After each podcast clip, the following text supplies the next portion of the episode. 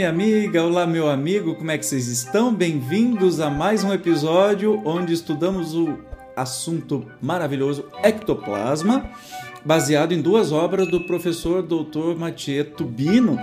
Nós estamos estudando agora saúde e ectoplasma, a ação do ectoplasma, visão prática e dissertações filosóficas. Nós é, vimos aí numa crescente falando sobre que somos espíritos, essa constituição espírito material, e aí definindo mais com mais detalhes espírito, perispírito, e chegamos aí na definição sobre o corpo vital para terminar este entendimento aí, para a gente poder prosseguir os nossos estudos. Chegamos no trigésimo programa. Ei, muito bem, bem-vindo, bem-vinda, que bom que vocês estão aqui. Então, sem demora, vamos para o nosso estudo de hoje. O corpo vital, o duplo etéreo, lembra, tudo tem nomes duplos assim, vão se acostumando que é assim mesmo. Eu me confundo muito, mas enfim, vamos repetindo. Segunda definição que aqui está sendo considerada é o corpo que serve de intermediário para a ligação perispírito corpo de carne. Se o perispírito é o modelo primordial no qual será baseada a formação do corpo carnal, o duplo etéreo é a base direta sobre a qual essa estruturação acontece. Como já disse anteriormente, em minha opinião, o duplo etéreo é constituído de ectoplasma, ou, em outras palavras, de fluido vital. Este ectoplasma é tirado da matéria que alimenta o corpo, ou seja, dos alimentos em geral, da água e do ar. Também pode ser transferido diretamente de um ser vivente a outro. Este processo direto, apesar de pouco conhecido, é usado intencionalmente nos procedimentos de cura pelas mãos, os conhecidos passes, e também pode acontecer de modo automático em situações de antipatia ou de simpatia entre pessoas, etcétera. Um exemplo de caráter fundamental é a transferência de ectoplasma, assim como de matéria densa, da mãe para o feto no processo de gestação para a formação do corpo físico do reencarnante.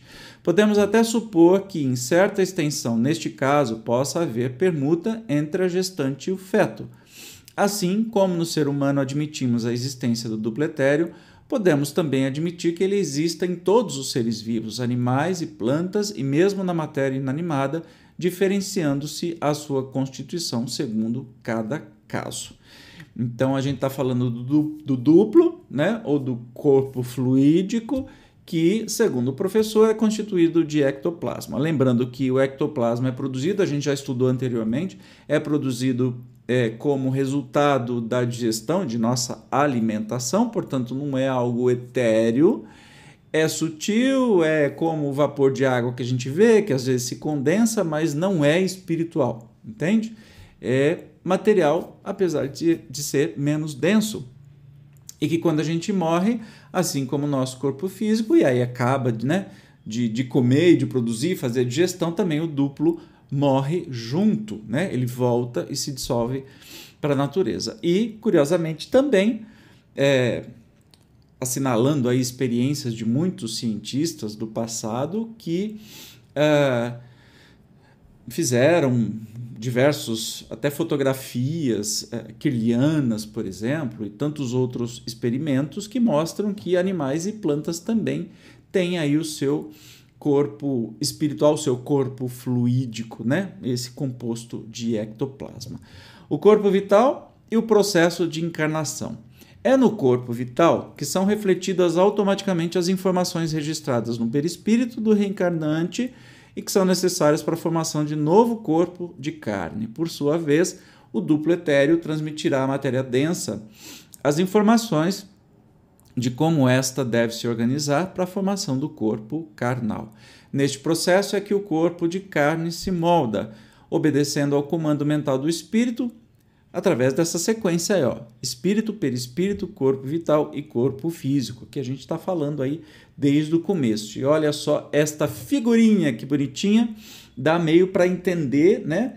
O espírito é quem somos, temos o perispírito, que é o corpo espiritual, o corpo vital, que é a ligação entre um e o outro corpo, e aí o corpo físico, a apresentação esquemática de um espírito encarnado e seus corpos, né? É, corpo vital ou duplo etéreo, lembra disso, né?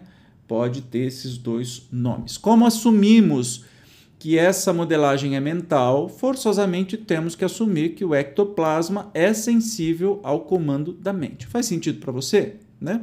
Todo sentido do mundo pela lógica. Ora, se num processo de gestação a formação do corpo físico obedece essencialmente a instruções mentais, pode-se pressupor que haja a possibilidade de ocorrer interferências outras que não apenas as do comando do próprio reencarnante. Em outras palavras, tanto a mãe como outras pessoas podem, em princípio, intervir nesse processo. Evidentemente, o indivíduo deve ter amplas possibilidades de se proteger contra situações indesejadas. É provável que quanto mais sintonia de confiança tiver com as pessoas que o cercam, a começar pela mãe, tanto mais ele permitirá a coparticipação na formação de seu futuro corpo carnal. Olha, isso é muito interessante, né? Desde a gestação, como é importante uma gestação sadia mentalmente e emocionalmente para o, o, o bebê.